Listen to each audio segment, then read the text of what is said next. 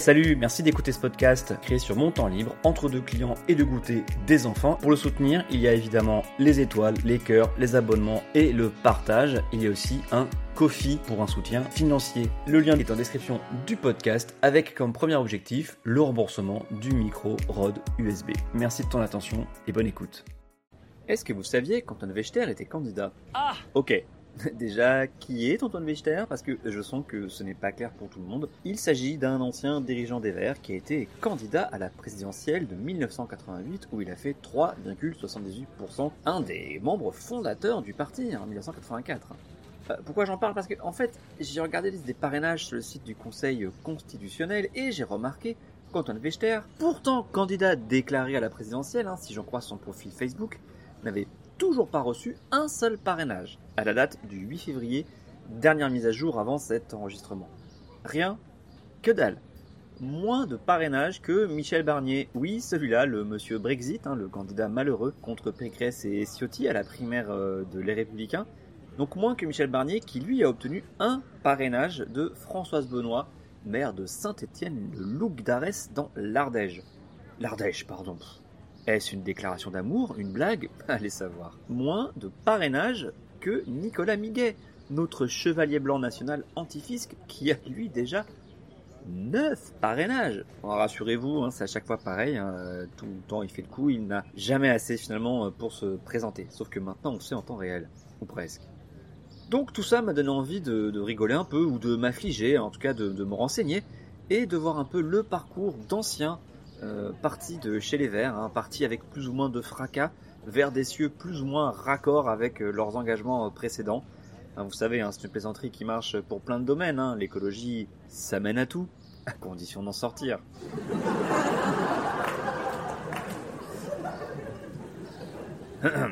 N'empêche qu'il y a un paquet d'anciens dirigeants de ce parti, des Verts, qui on va pas parler des militants lambda, hein, ni des cadres locaux, hein, ça prendrait évidemment beaucoup trop de temps, des heures, mais on a un paquet, rien que d'anciens secrétaires nationaux, donc, qui ont fini par quitter ce parti et aller faire carrière ailleurs.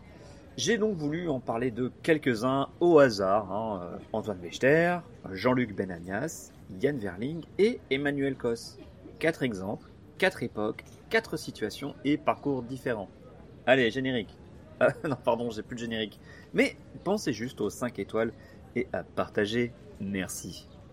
Revenons donc à Antoine Wechter, qui est parti du parti euh, au début des années 1990 parce que les Verts, sous l'impulsion de gens comme Dominique Vonnet ou Yves Cochet, cherchaient à ancrer le mouvement à gauche. Parce que le constat c'était qu'en étant tout seul, le parti ne gagnait rien, sinon des clopinettes. Une stratégie qui va s'avérer payante. Hein. En 1995, seuls les Verts arrivent à réunir les 500 parrainages. Brice Lalonde et Antoine Wechter n'y arrivent pas.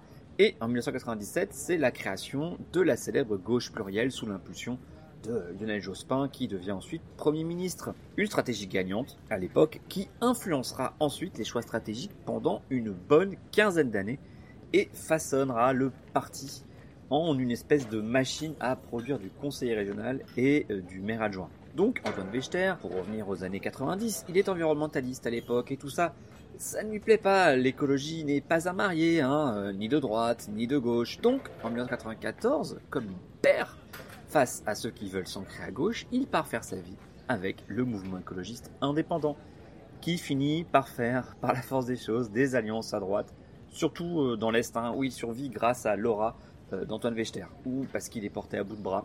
Allez savoir. Mais je pensais que l'écologie n'était pas à marier. Bref, aujourd'hui, Wechter est conseiller municipal de euh, ou adjoint au maire, je ne sais pas, Wikipédia et les sites de la ville se contredisent. Et surtout, surtout, il est candidat à la présidentielle au nom du MEI, son parti depuis toujours, si vous avez suivi. Hein. Une candidature écolo, mais pro-nucléaire et anti-éolienne. Hein. Son profil Facebook ne parle quasiment que de ça, à croire qu'il s'entraîne à être doublure de Jean-Marc Jancovici.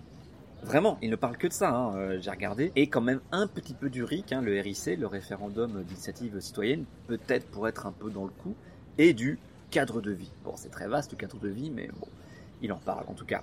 C'est bien maigre hein, pour un programme présidentiel, même si, notez, hein, c'est déjà plus que le programme de Taubira. Oh, c'est une blague, allez, revenez.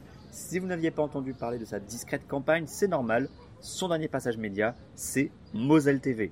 Alors, je ne dis pas de mal de cette télé locale parce que j'ai découvert que leur compte Twitter me suivait. Eh, coucou Les gens de Moselle TV, ça va?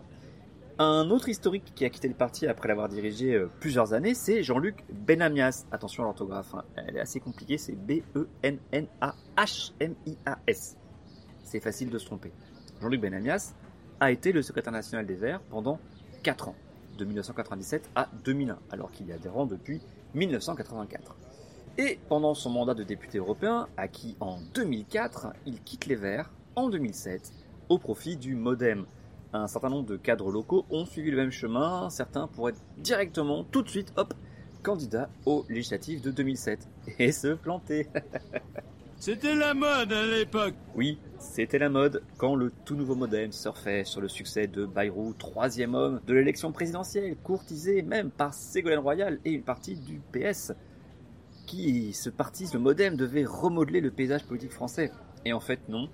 Euh, même si le congrès socialiste qui a suivi, hein, celui de Reims, euh, s'est joué en partie là-dessus, mais il a vu la défaite de la ligne royale euh, à cause d'un rapprochement, pardon, la défaite de la ligne royale d'un rapprochement avec le centre. Hein. Les socialistes finalement votent pour Martine Aubry, allié à Bertrand Delanoë, qui prônait tous les deux le cordon sanitaire avec le centre. Même si Martine Aubry s'allier avec eux en fait euh, au niveau de la métropole lilloise, hein, ce fameux relativisme socialiste qui a fait tant de mal. Hein. au moins Bertrand Danoé, il a refusé catégoriquement l'alliance à Paris, ce qui fait qu'il n'a pas gagné le 5e arrondissement à l'époque. Enfin, bref, bon, fin de la parenthèse. Jean-Luc euh, rejoint donc le Modem juste après la présidentielle qu'il avait pourri pour Voinet, hein, qui était la candidate verte de 2007, quand il avait lancé un appel pro-Hulot en janvier 2007. Hein, pète en timing, on dirait la primaire populaire. Un appel d'autant plus ridicule que Nicolas Hulot avait cette année-là bâti sa crédibilité en se voulant au-dessus des partis et en faisant signer au candidat son pacte écologique lors d'un happening au Zénith de Paris après une signature massive de plusieurs centaines de milliers de personnes euh, via euh, Internet. Tout le monde était invité, hein, sauf l'extrême droite. À l'époque, c'était juste Jean-Marie Le Pen. Hein. Donc tout le monde était invité, était venu et avait signé les finalement candidats, hein, comme Nicolas Dupont-Aignan, Nicolas Sarkozy, François Bayrou, Ségolène Royal, Dominique Voynet, Marie-Georges Buffet pour le PCF, et des euh, wannabe candidats qui n'avaient finalement pas réussi à obtenir euh, les 500 euh, parrainages. mais certains savaient bien nous faire rire avec leur esprit de sérieux à toute épreuve. Et vous voyez, vous allez voir, il y a des noms que vous connaissez, pas tous bien sûr. Il y avait France Gamère, hein, une élue UMP marseillaise, mais dans un parti écolo appelé Génération Écologie.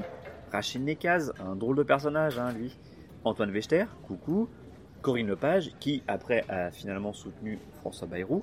Nicolas Miguet, le défenseur des pauvres contribuables. Et l'inénarrable Jean-Marc Governatori. Mais revenons à Jean-Luc Benamias. Nous l'avions donc laissé quand il quitte les Verts en 2007 pour le Modem. Il se fait réélire député européen du Modem hein, en 2009 dans la circonscription du Grand Sud-Est, le Sud-Est, et tente une implantation à Marseille, plus ou moins réussie, avec des scores aux élections locales pas toujours honteux, hein, il faut le reconnaître. Et il commence à entamer à ce moment-là un salon politique euh, pas toujours facile à suivre. Il prend ses distances avec le Modem, crée une fédération écologie-démocratie en 2010, appelle à voter Hollande en 2012, crée son parti Front démocrate en 2014, participe à des alliances avec l'UDI et fait de la figuration en 2016 à la primaire de la Belle Alliance Populaire, enfin euh, le PS quoi, avec un autre ancien écolo, François de Rugy. Aujourd'hui, il a 67 ans et Jean-Luc Benamias n'est apparemment politiquement plus actif, ce qui n'est pas euh, si grave. Hein. Euh, j'espère qu'il savoure euh, son temps libre.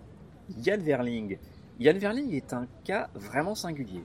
Désigné secrétaire national après des heures et des jours de négociations entre différentes tendances, hein, nous sommes alors en 2003-2004, il est vu comme le point d'équilibre et le plus petit dénominateur commun, et il succède au catastrophique mandat de Gilles Lemaire personne ne le prend au sérieux. Il est jeune, inconnu, euh, et ne dirige pas vraiment le parti. Toutes les composantes euh, de ce parti veillent en ce sens. Hein. On lui prête peu d'ambition, il est considéré comme un gentil garçon, et de toute façon, après la politique, on sait qu'il retournera à son métier premier, illustrateur. Des jolis dessins d'ailleurs, hein, dans un style faussement naïf, assez doux, crayonné, tout ça. C'est cette réputation des années 2000 qui est balayée quand on voit le parcours qui suit lui aussi annonce quitter le parti en 2007 pour se présenter avec le modem à Strasbourg, au municipal. C'était la mode à l'époque Malheureusement pour lui, la dynamique Bayrou est de courte durée et sa liste ne fait que 5,6% en 2008, hein, juste derrière les Verts à 6,3%. Oui, oui, oui. C'est le début d'une pente à droite qui ne cessera de confirmer.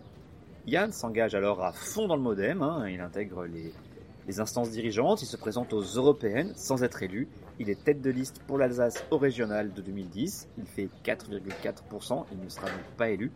Il quitte le Parti centriste en 2013 pour rejoindre à la fois l'UMP et Paris, où en 2014 il soutient la candidature de Nathalie Kosciusko-Morizet, celle qui devait battre Anne Hidalgo.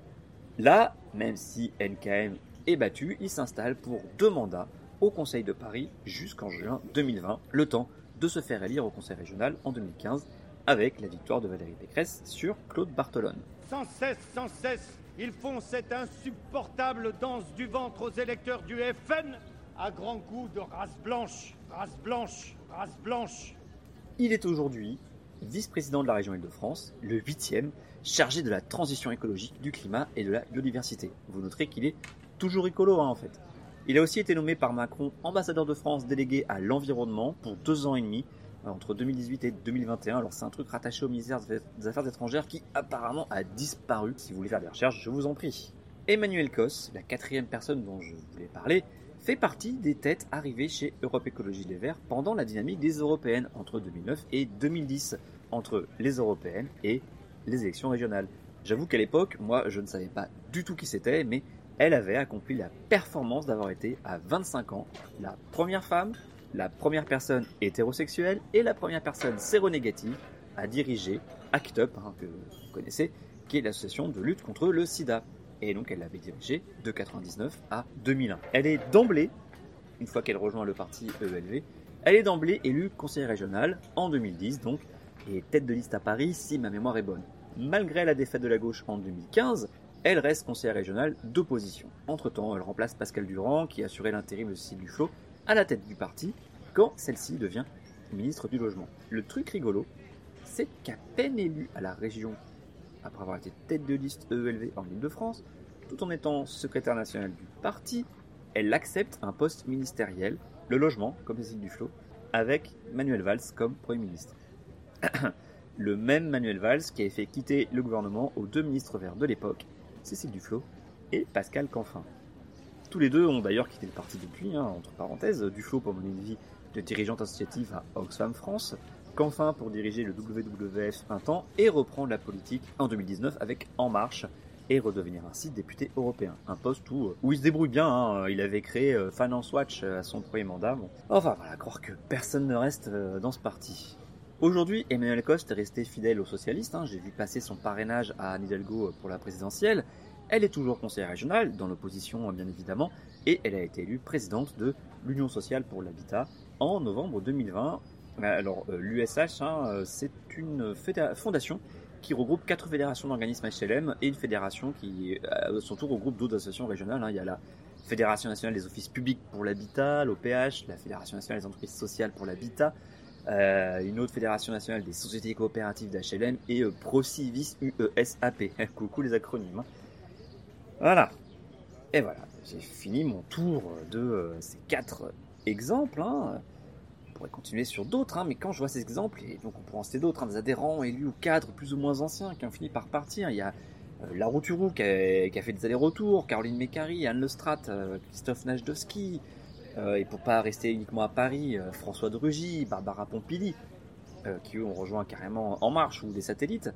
Tous pour des parcours plus ou moins réussis, chacun parti pour des raisons qu'on pourrait qualifier de plus ou moins opportunistes. Hein.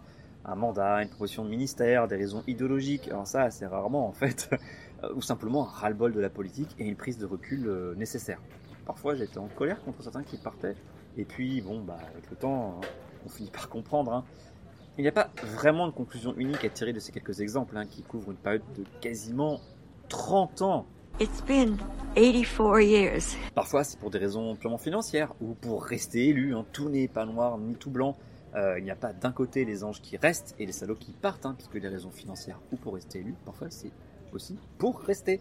De toute façon, si autant de gens quittent ce parti, y compris après avoir exercé de grosses responsabilités, c'est aussi qu'il peut être fatigant, éreintant, frustrant même s'il est à l'heure actuelle le seul véhicule pour l'écologie politique en France.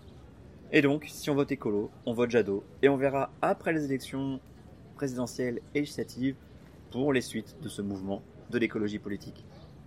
À la semaine prochaine.